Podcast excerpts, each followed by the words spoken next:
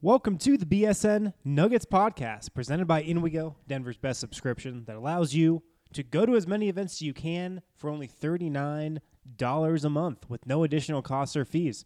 You heard that right, guys. No additional fees on InWeGo. Literally hundreds of events for $39 a month. Here's what you're missing out on if you don't have InWeGo. Nuggets vs. Jazz on Saturday at Pepsi Center, beer flights at Prost Brewing, Avalanche vs. Predators, CU vs. Washington State, countless comedy shows at Comedy Works. There's literally something for everyone. If it's going on in Denver, there's a good chance that InWeGo can get you in. Here's where it gets good. We've partnered with InWeGo to actually give BSN listeners a great deal. So if you go to inwego.com backslash BSN, or if you download their app for free and use promo code BSN50 when you subscribe, you're actually going to get 50% off your first month. So all those events in Denver for under 20 bucks during your first month. If you try it, I guarantee you, you're going to love it. So again, inwego.com backslash BSN or download the app for free and use promo code BSN50.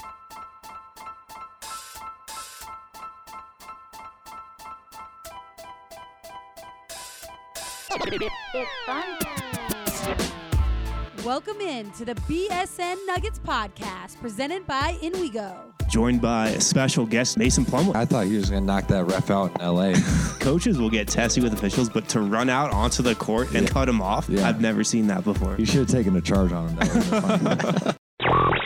A special guest, Darrell Arthur. When did you first realize Nikola Jokic was good? We was in Philadelphia for Jameer's kind of like team bonding thing, and I knew it right away that he was going to be good. He was making great passes and good reads and stuff like that, and I said, this kid's going to be good. He turns out to be a star. He has a great upside to him, and I know he'll be a Hall of Famer once he's done playing. And now, here's your hosts, Harrison Wind and Christian Clark. As always, the BSN Nuggets podcast is presented by InWeGo, the subscription that can get you into almost any event in Denver. Harrison Wind here, Thursday night, solo edition of the pod this evening. We got another win to talk about. The Nuggets 110 91 over the Cleveland Cavaliers. The Nuggets are 7 and 1. I can't believe it, to be quite honest. 7 and 1. I did not think at this point in the season, eight games in, we'd be talking about a team with just one loss. But the Nuggets are off to their best start since the 1976 77 season. They began the season 8 0 then, so they're not going to do that this time. But 7 1 is still a heck of an accomplishment for this team through eight games.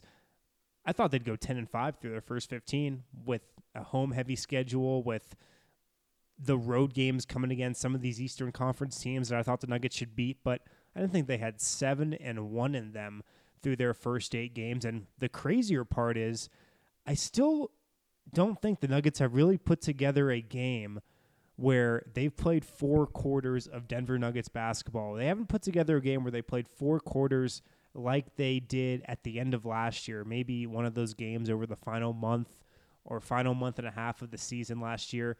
They've still had quarters like tonight's first quarter sprinkled in here and there over these first eight games, but uh, they're winning, and that's really all that matters in the end. I thought Michael Malone had a really profound comment after tonight's game, and I wasn't in Cleveland, but just watching it on the broadcast, like I'm sure most of you guys were, and he was asked, "Wow, you guys are off to a seven-one start, your best start in like 40 years. How do you react to that?" And he said he doesn't really care. And I give him a lot of credit because he's really held firm on that stance throughout this whole first portion of the season. It's still early. We're still not even a month into the regular season, but you can tell from Michael Malone, and he's really set the tone, and the rest of his roster has fallen in line. These guys are thinking about the big picture. They're just thinking about the next game. And Mason Plumlee even said that after tonight's game too. Yeah, they're seven and one. It's great. They're the number two seed in the West right now. They're one of four teams now that the Milwaukee Bucks lost here on Thursday night with one loss. They've been playing great. Their defense has been playing really well and held the Cavs to 91 points tonight. And I know it's Cleveland, but they deserve credit for that. And I'll talk about the defense a little later on. But this whole team and coaching staff has been in lockstep with one another saying, yeah, we're off to a great start. It doesn't mean anything. We haven't accomplished anything yet. we've got to play the long game and keep our goals in mind. That goal, obviously, being the playoffs. So, a lot to get to on tonight's show. I believe I've got a couple questions on the Total Beverage Fan Hotline for good reason. You guys want to hear and talk about Juancho's game tonight, and I don't think there's any better place to start. And so let's go to the Total Beverage Fan Hotline right now and hear from Zan. Hey guys, my name is Sam and calling from Rochester, New York. Love the show and thanks for everything you guys do. My question is in regards to Juancho and now I don't mean to get ahead of myself just because of the great game that he had tonight, but just because of the great game he had tonight, I started to notice how Juancho really hasn't been playing a meaningful minutes consistently. I mean, we saw the DNP that he registered uh, the previous night against Chicago. So I'm just curious because it seems like when he does play meaningful minutes that he does have a pretty big impact on this team. So I'm just curious on your guys' thoughts on if you see Juancho playing a consistent uh, role in this lineup from a reserve role, um, essentially him getting more meaningful minutes and providing an even bigger impact off the bench. So I'm just kind of curious uh, on your guys' thoughts on Juancho's um, level of playing consistent minutes down the stretch um, as we go throughout the season. Uh, but again, thanks for everything you guys do, and go Nuggets. Thanks so much for the question, Zan. Not sure if this is the first time you've called in or, or maybe the second, but definitely appreciate the call. And if you guys ever have a question for the show, it's the best way to get in on the conversation. Hit up that Total Beverage Fan hotline, plug it into your phone, save it under your contacts. Call us up after these Nuggets games. That's when we want to hear from you. 1 800 BSN 8394. 1 800 BSN 8394. So when it comes to Juancho, let's start at the beginning because it's probably best to go back to the very first quarter tonight when looking at just the impact of his performance. The Nuggets offense looked left for dead in that first quarter. They couldn't get anything going. It was funny because the Nuggets ran like a set play for Nikola Jokic to get the ball close to the basket. I believe it was on the left block. Their first play of the game, you could tell they had talked about it. You could tell Michael Malone called this play. They drew it up in the final timeout before they went out there.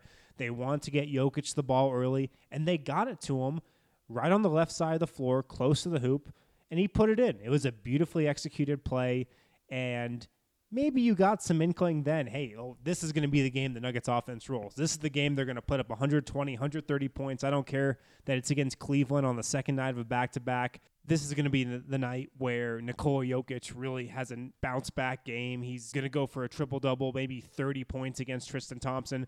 Sure enough, Jokic plays 22 minutes finishes with 4.6 rebounds, three assists. The most minuscule stat line I can remember him putting up in quite a bit. The Cavs have just one win this season. The Nuggets are going to roll. They're really going to find their offense tonight.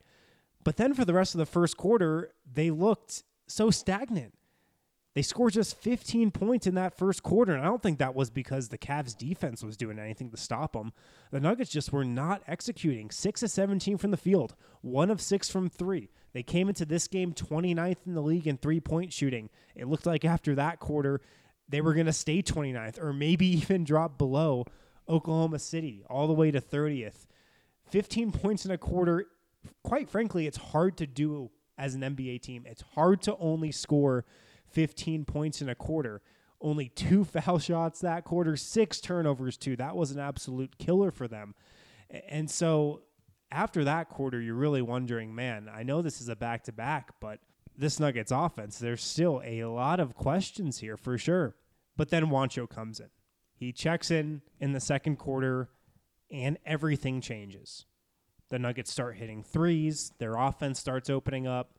They put 35 points on Cleveland in that second quarter and really pull a role reversal. They hold Cleveland to 15 points in that second quarter. And Juancho, he was the catalyst. Like I said, he didn't play in Chicago. It definitely has seemed that through the first seven regular season games, he's been third on the totem pole for minutes between him and Torrey Craig and Malik Beasley. And I know Michael Malone, when I asked him after that Pelicans game, said that he's going to ride the hot hand between Juancho and Malik Beasley and Torrey Craig. Whoever has it that night, that's probably going to be the night where that guy plays around 30 minutes over these last couple games against the Pelicans, against the Bulls on Wednesday. It was Malik Beasley's night. He played really well.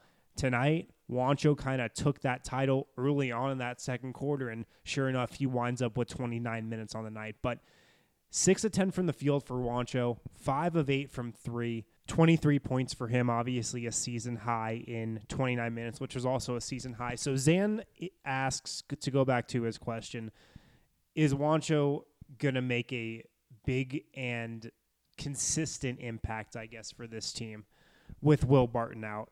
And what I would say to that is yes, I could see him having a consistent impact, carving out a spot in the rotation on a night to night basis over the next month, month and a half, two months. I don't know how long Will Barton's going to miss.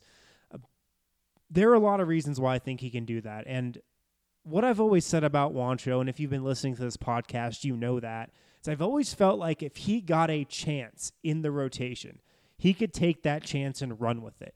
He's such a rhythm player that he can get hot like tonight in a hurry. He can get hot like a Torrey Craig, like a Malik Beasley can't. Those guys can't catch fire. They can't find the rhythm that Juancho can because he's got such a beautiful shot. And friend of the show, Adam Morris on Twitter, put out that Juancho has the most beautiful shot on the Nuggets team tonight on Twitter. He's right about that. It's kind of like in Golden State how Clay has the most aesthetically pleasing shot, but Steph Curry is the best shooter. Like Juancho has the best looking shot on the Nuggets. I think maybe Gary Harris is their best shooter, or maybe Nikola Jokic is. But Juancho's shot is so pure, he can catch fire in a hurry. And if he just gets that shot consistently, if he gains the trust of Mike Malone after a night like tonight, and suddenly Malone says, "Okay, Juancho," I, I don't think he's going to do this. By the way, I don't. I think he's still going to play the hot hand. And this was just one night. Like Malik Beasley had a killer game against the Pelicans. He had another great game against Chicago. Maybe the next game, maybe against Utah, it calls for Torrey Craig. I don't think it will, but I think what I'm getting at here is I believe Michael Malone will continue to play the hot hand. I don't think after a night like tonight, he's going to turn over that spot and pencil Juancho in for 30 minutes, 25 minutes a game. But I think Juancho can get there in due time for a lot of reasons. One, he fits really well with the Nuggets starters. And without Will Barton, who also fits extremely well with the Nuggets starters, it's been a rocky process to find that guy, to find that fifth guy.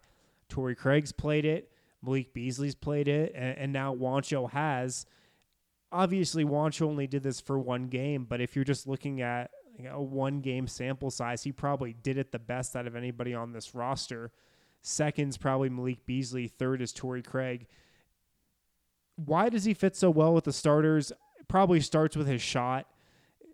If you can space the floor with four shooters, five shooters at the NBA level, you're going to be really hard to stop.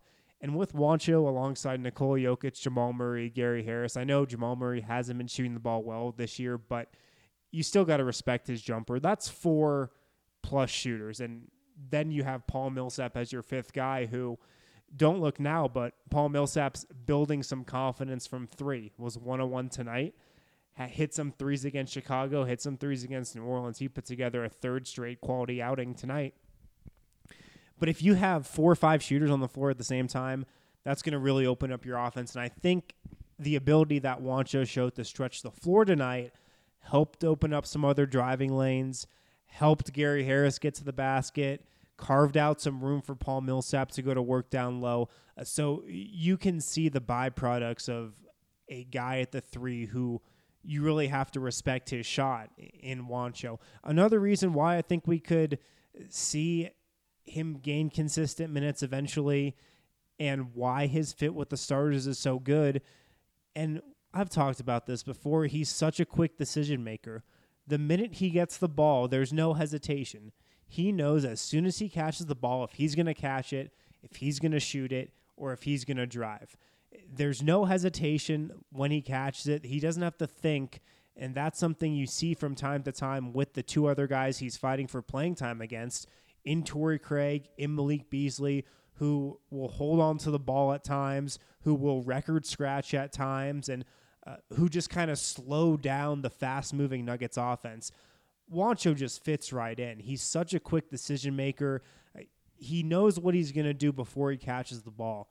And uh, that really fits into the Nuggets offense well. So he fits with the starters better than a Malik Beasley, better than a Torrey Craig, and he's got some size too. You forget Juancho is a healthy six nine, uh, so he's quite a bit taller than both Malik and uh, Torrey Craig. And I mean, if he can play defense like he did tonight, man, it's going to be tough to keep him off the floor, especially if he's hitting shots. Now, the bigger question is, and the question you guys are all probably wondering, and I guess I kind of alluded to this a little bit, but is Juancho possibly going to start at small forward after a night like this. And I kind of teased this a second ago, but I don't expect Michael Malone's starting lineup to change. I expect that he'll have Torrey Craig in there, but maybe what we see with Torrey Craig, like we've seen over these past three games, maybe he gets Dahntay Jones. And that's a deep cut for you Nuggets fans who are watching this team in the mid 2000s. Dahntay Jones was this defensive minded two guard who started games for the Nuggets, would play the first six, seven minutes, and then you wouldn't see him the rest of the half unless the situation really called for it. Like if you were subbing in guys for one defensive possession at the end of a quarter at, at the end of a game. So maybe we see Torrey Craig get Dahntay Jones here. Like the classic one was when the Nuggets would play the Lakers.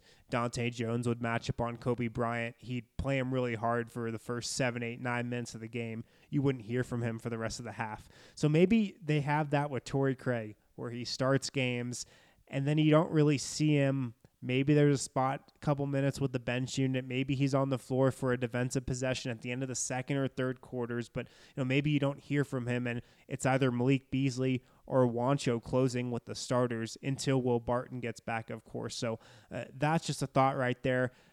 Unless the Nuggets drop a couple games in a row, I don't anticipate Michael Malone really thinking seriously about changing the starting lineup like the Nuggets are in a groove right now, and I have the feeling if Michael Malone were to change his starting lineup and then the Nuggets were to take a loss, I get the sense he'd be second guessing himself and saying, God, why did I mess up our mojo by switching up the starting lineup like that? Why did I listen to Harrison Wind's podcast telling me to switch up the starting lineup? So I do think there's a good chance that Juancho sees his minutes rise here. And you got to remember, he's had an interesting season already.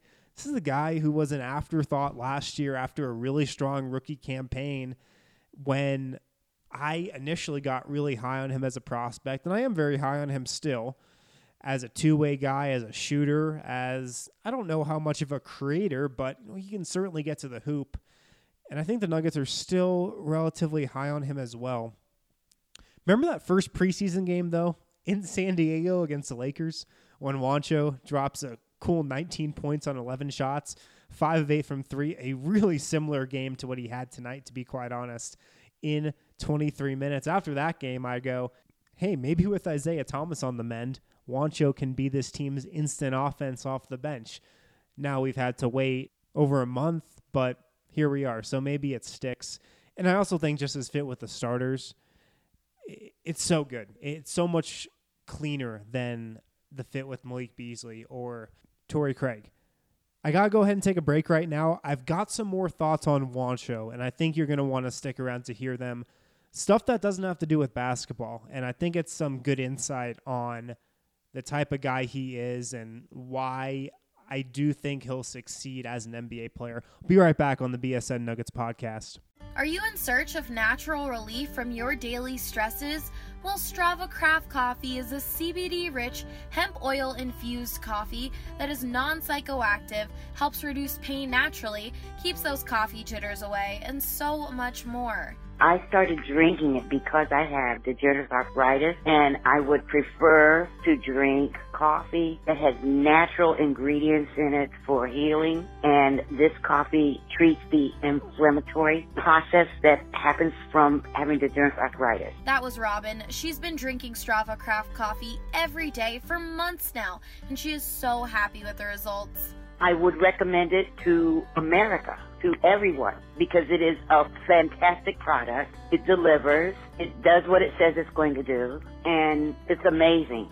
Put your body back in balance with Strava Craft Coffee and see how good you feel. Order online today and use promo code BSN2018 for 20% off. That's BSN2018. Welcome back to the BSN Nuggets podcast presented by In We Go. Harrison Wind here, Thursday edition of the show. Nuggets victorious in Cleveland, 110-91, their seventh win of the year. They're 3 and 1 on the road. Took them until November 20th last year to get their third win on the road. And with their struggles that they had away from Pepsi Center last year, remember that stretch in February, I believe? They had lost like 10 road games in a row dating back to the uh, like December or something. I'm not ready to say they're going to be this amazing team away from Pepsi Center, but it does seem like they've made some strides there for sure.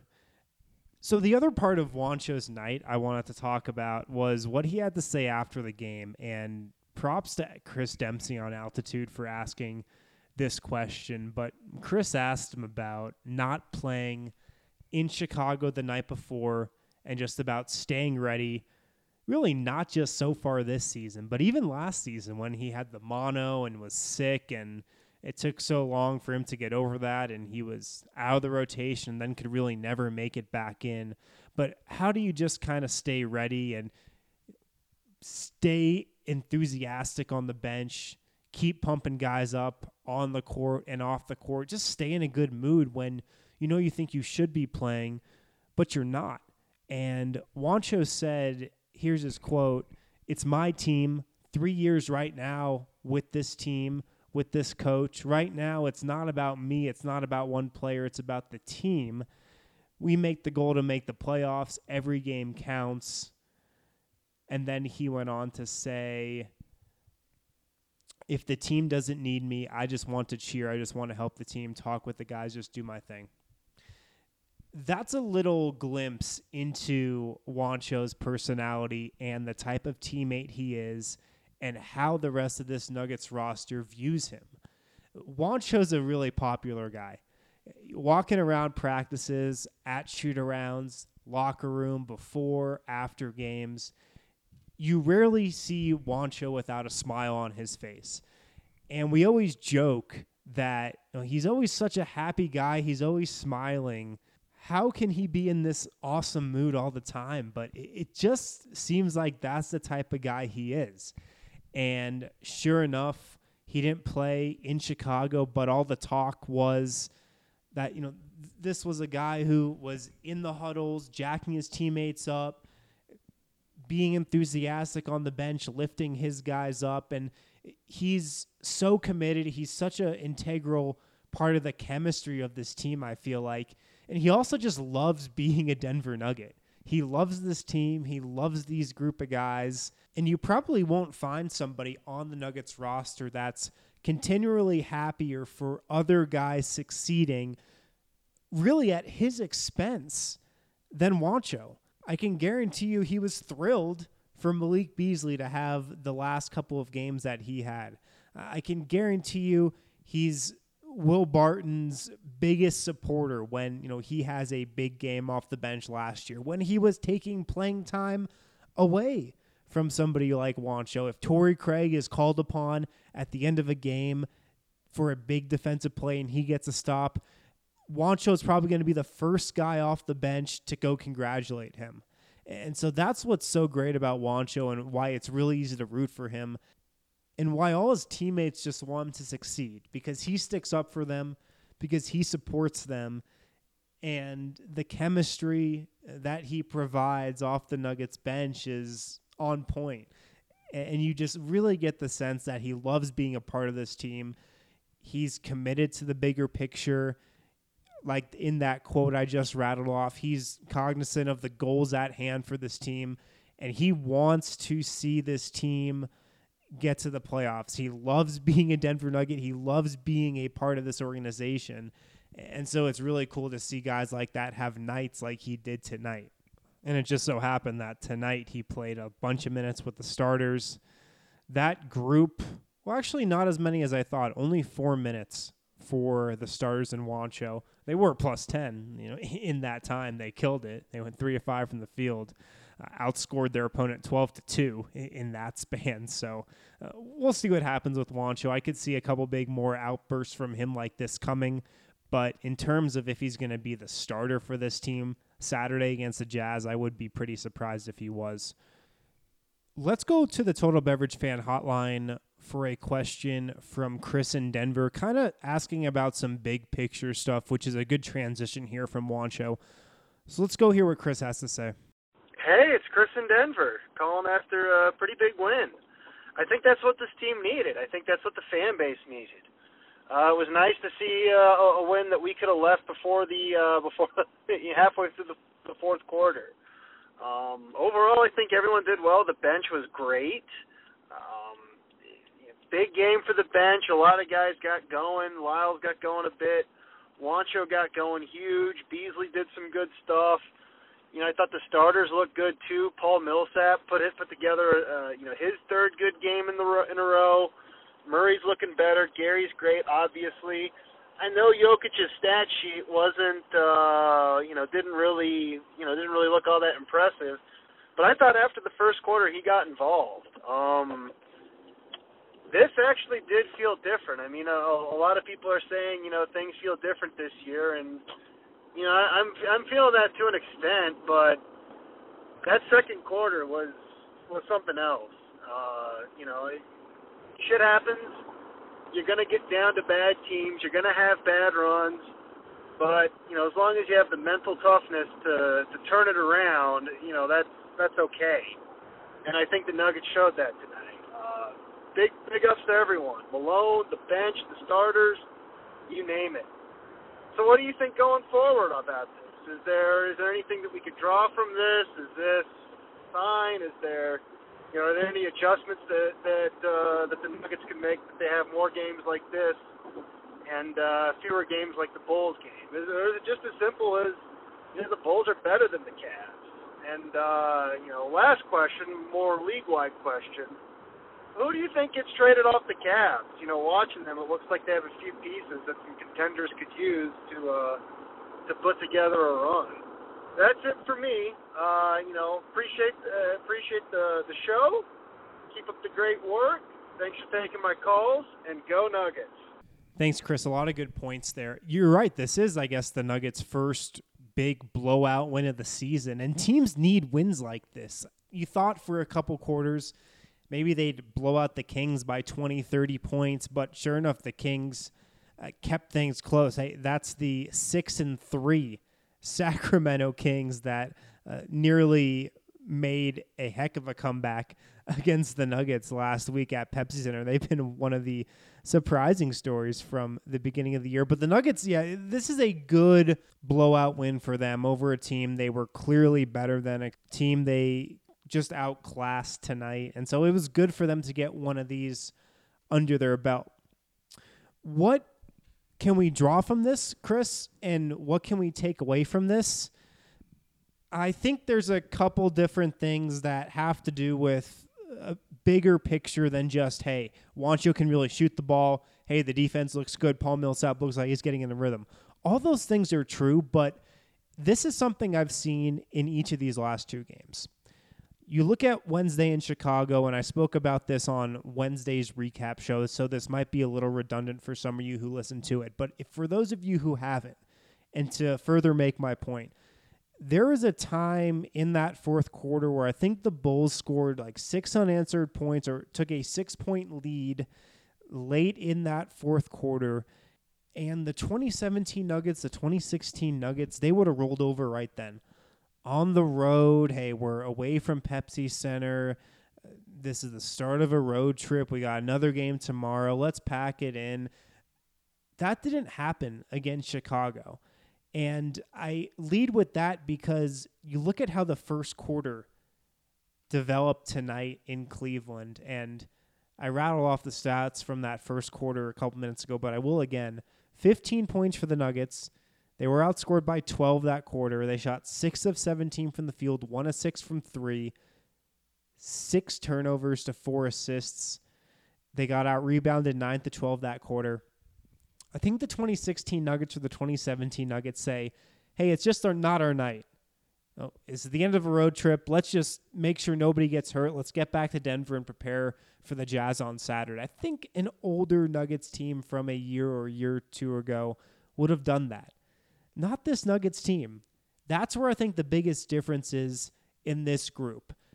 I don't think it's on the defensive end, even though this defense is much better than it was last year, and I still think the regression is coming.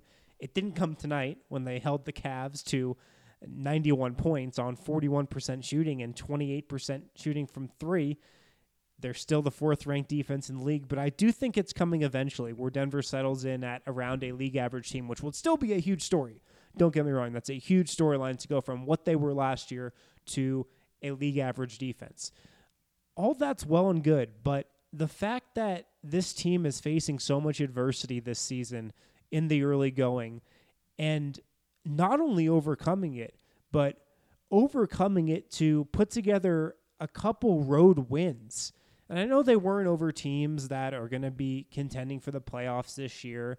The Bulls and the Cavs will both probably finish to the bottom of the Eastern Conference, but I don't think you see this type of Nuggets effort in recent years. So that's what I think we can take away from these last two wins. And again, Thursday against the Cavs, I think if the Nuggets have that first quarter last season on the road, on the last game of a road trip, on the second half of a back to back, maybe you see Tyler Lydon and DeVaughn Akoon-Purcell a little earlier than with just like five or so minutes ago in the fourth quarter. Your last question, Chris, who gets traded off the Cavs? Well, it's probably J.R. Smith, the guy who said at practice on Thursday that he hoped he would get traded. So he's probably going to be gone. I don't know what you could possibly get for him. I don't know who would want him right now, but I assume he'll land somewhere. I wouldn't be shocked if Kevin Love was dealt either. And I wouldn't be shocked if he's dealt to a Western Conference team who looks at the landscape of the West and goes, hey, if I can acquire a player like Kevin Love, I could really have a good shot at getting home court advantage in the first round. Look at the Lakers. They're probably not going to be contenders for home court advantage, I don't think, unless, hey, maybe they get Kevin Love. Maybe that's the team who gets Kevin Love. But maybe if you're like a Portland, you want to capitalize on this hot start.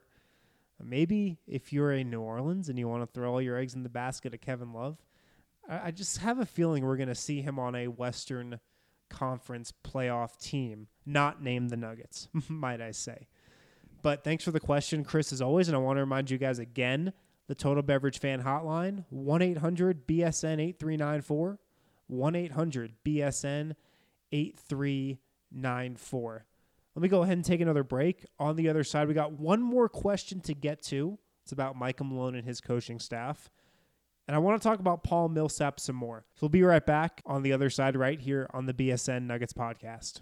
The biggest benefits of CBD are, are cognitive, are neuroprotection, neuroregeneration, anti-inflammatory, and then a lot of the most common situations that, that people are taking it are for pain. That is Arthur Jaffe, a former CU Buffs football player and founder of Elixinol, a Colorado based company focused on providing the highest quality of CBD oil and hemp extracts in the world. Like Arthur mentioned earlier, CBD has significant medical benefits and isn't limited to just athletes. Everyone can take it, from adults and children to even your dog. I wished I would have learned about it or that it would have been more prominent at a younger age to potentially have, have given my father a, a significant opportunity to fight prostate cancer, which ultimately took his life when I was 13. You know, I really think that it would have helped him. Arthur and the folks over at Elixinol's mission is to educate, inspire, and empower others to live naturally healthy, happy lives. To learn more and join the CBD conversation, check out elixinol.com. Welcome back to the BSN Nuggets podcast presented by InWeGo. Harrison Wind, Thursday edition of the show. Let's go back to the Total Beverage Fan Hotline. An interesting question, I thought, about how coaching staffs are structured and how the Nuggets are structured. Let's go there right now. Hey guys, this is Ray from Maryland. I had a quick thought about uh, Michael Malone and his relationship with the assistant coaches. Uh, so what I've noticed is a lot of coaches have a favorite side of the ball. Some coaches like offense, some coaches like defense, and guys behind them have to, uh, for the best outcome for the team, fit into that calculation. And I, I think what we see a lot with the Rockets right now is losing Jeff Bzdelik last year is kind of having a lot of impacts for them defensively this year. Of course, along with the loss of certain players. But uh, do you guys think that? Uh, I know we talked about Chris Finch leaving and that the transition wouldn't be that seamless. And of course, Mike Malone is the head of things. And it's not like Michael Malone can't run offense at all. But do you think having an offensive specialist kind of behind him allows the team to really focus in on, on those offensive details as well as the defensive. Uh, what do you guys think? Thanks, and I appreciate the time. Bye. Thanks for the question, Ray. I, I think I get what you're trying to ask here, and I'll just kind of go over from what I know structure wise goes on within the Nuggets coaching staff. I think all head coaches probably have a hand in both their offense and defense, but Michael Malone certainly does. He's got a big hand in the defense, he's got a big hand in the offense. If you're looking for an assistant coach on the Nugget staff that's primarily defensively focused, I'd look at Wes Unseld Jr., the guy that sits to Michael Malone's left. If you're looking for an assistant coach who's more offensively inclined, I would look to Michael Malone's right in David Adelman, the guy who's sitting in the chair that was vacated by the guy you mentioned, Chris Finch. Does it help that you know you have offensively focused and defensively focused coaches? I think it does because that's how a lot of teams are set up. Typically, you have your head coach who's got a hand in each pot, but you know, still has to do head coaching things like substitutions and calling timeouts and calling plays on the fly and whatnot. So it's good to have and it's good to delegate guys to focus on offensive stuff and defensive stuff, I think. And obviously all coaches chip into whatnot. It's not like if you have an offensive guy in your staff, he doesn't know anything about coaching defense. It's not like you have a, a defensive guy in your staff. He doesn't know anything about coaching offense. But I think it's good to have specialists like that, and you're seeing that more and more in the NBA. And I don't think it's going to get to the point that it is in the NFL, obviously, when you have an offensive coordinator who doesn't do anything defensively and a defensive coordinator who doesn't really operate on the offensive side of the ball, but they're kind of moving more and more in that direction. Really, every team across the NBA, it seems to be more and more of a trend, but know, coaches are well versed. Uh, they've come up coaching both sides of the ball. So I think it's a good thing. The Nuggets have that a little bit, I believe. And, and, I think it's a trend you're seeing throughout the league. Thanks for the questions, guys. Great questions today. sorry if I couldn't get to yours. It's tough to fit in more than three to uh, a show that we do on the daily. But if I didn't get to your question today, I'll probably throw it in Friday's show if I'm not too overloaded with questions from the fan hotline there. I want to end here by talking about Paul Millsap and his game tonight and what he's been able to do over these last three games specifically, because this season has already been a roller coaster for Paul Millsap. It did not start out the year how he wanted it to. He did not have a touch on the offensive end from three, from the mid range where he's made a lot of money in this league, or even close to the hoop. He was terrible around the rim to begin the year, just did not have a ton of confidence there. And, and you could tell he was being hard on himself. You could tell he was frustrated. He would tell you he's frustrated. He had this great quote after the Nuggets loss to the Lakers when he goes three of nine and he was asked about his slump.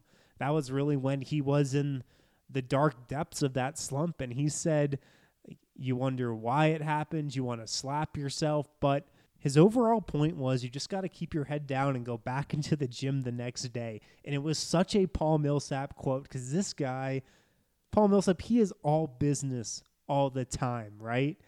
He's not a, a guy like Juancho, who's a super happy-go-lucky guy who's always in a good mood, uh, who's always jumping up and down. And yeah, Paul's a veteran. He's been around the block. He's been through slumps like this before throughout his career. He, and he knows what he's got to do to pull out of them, but he is so serious and all business all the time. Sure enough, he's pulled out of the slump. Three straight games where I think Paul Millsap has really been a factor on the offensive end of the floor. Six of 12 against New Orleans for 18 points, eight rebounds in that game, too. He was also 2 of 4 from three. Eight of 13 against the Bulls on Wednesday, 19.6 rebounds, three blocks. So one of two from three. Tonight against the Cavs, six of nine from the field in just 21 minutes. One of one from three, six rebounds, an assist, a steal, and 16 points. He's shooting it efficiently. He's got that touchback around the rim. He's in a zone for mid range. You know, how much does he love to put the ball on the floor and create his offense that way, whether he's getting to the hoop or to the line or uh, pulling up for one of those mid range jumpers? He's able to do that now. Most importantly, he's hitting from three. And he started out the year cold, cold from three. He did not have a ton of confidence there. Defenses were leaving him open. They weren't respecting his jumper. They were sagging off both him and Torrey Craig when playing against that starting group. He's got some confidence from three right now, and that's huge for the Nuggets. It's huge for this starting lineup. Because if you got to respect Paul Millsap's jumper, and if you have to think about Torrey Craig's jumper, and that was some more good news from tonight. Torrey Craig hit a three, which he hasn't done a lot of this season. But if you really got to respect Paul Millsap's jumper and go out and guard him there, it's going to do wonders for this Nuggets offense. And I have a feeling if he is confident in his three, he's going to be confident in his jumper, which really opens up the rest of his floor game. So I've been really impressed with what I've seen from Paul Millsap over these last three games. And if he can keep this going against Utah, that's going to be huge because the Nuggets will certainly need offense from every direction against the Jazz who have a great defense. They had a great defense last year. The Nuggets have been slightly better than them in defense this year. Utah's currently the seventh ranked defense, giving up 106.3 points per 100 possessions. The Nuggets are giving up 102 points per 100 possessions. The Nuggets held another team under 100 points tonight. I believe they've held every team except the Lakers under their season average when it comes to points total. And they did that again with the Cavs. And now they've held four teams under 100 points on the year. Their first three games of the season, all wins. Clippers, Suns, Warriors held them all under 100. And now the Cavs, 291 points. Some more notes as we wrap up here. I thought Mason Plumlee was really good tonight. Again, he's quietly putting together a great season. It's a plus 16 in 22 minutes, the best plus minus on the team besides Juancho. 11 points, six rebounds, three assists, and a huge block, an absolutely enormous block from him. Trey Lyles had a solid night, I thought. Double digit plus minus from him. He was a plus 10. A 12 and 8 from Lyles on 5 of 13 shooting. Still cannot find the stroke from three, though. You would think that's going to turn around pretty soon here. Monte Morris was solid in this one again, like he's been. Malik Beasley, he made a couple mistakes that stood out tonight, but was solid for the most part. Four assists for him. And the bench was great. The bench as a whole was great tonight, and really nice showing for them. Really just outclassed a Cavs bench that is hanging on by a thread. My David Nwaba prediction did not come true. He only played 10 minutes, one of one from the field. He finished with four points and two rebounds. Think that's all the time that I've got for tonight, guys. Let me know what you think on the Total Beverage Fan Hotline, 1 800 BSN 8394. Let me know what you think on Twitter. If you want to send me an email too, it's another way I communicate with you guys. And with that, I'll be back with another episode tomorrow. Talk with you then.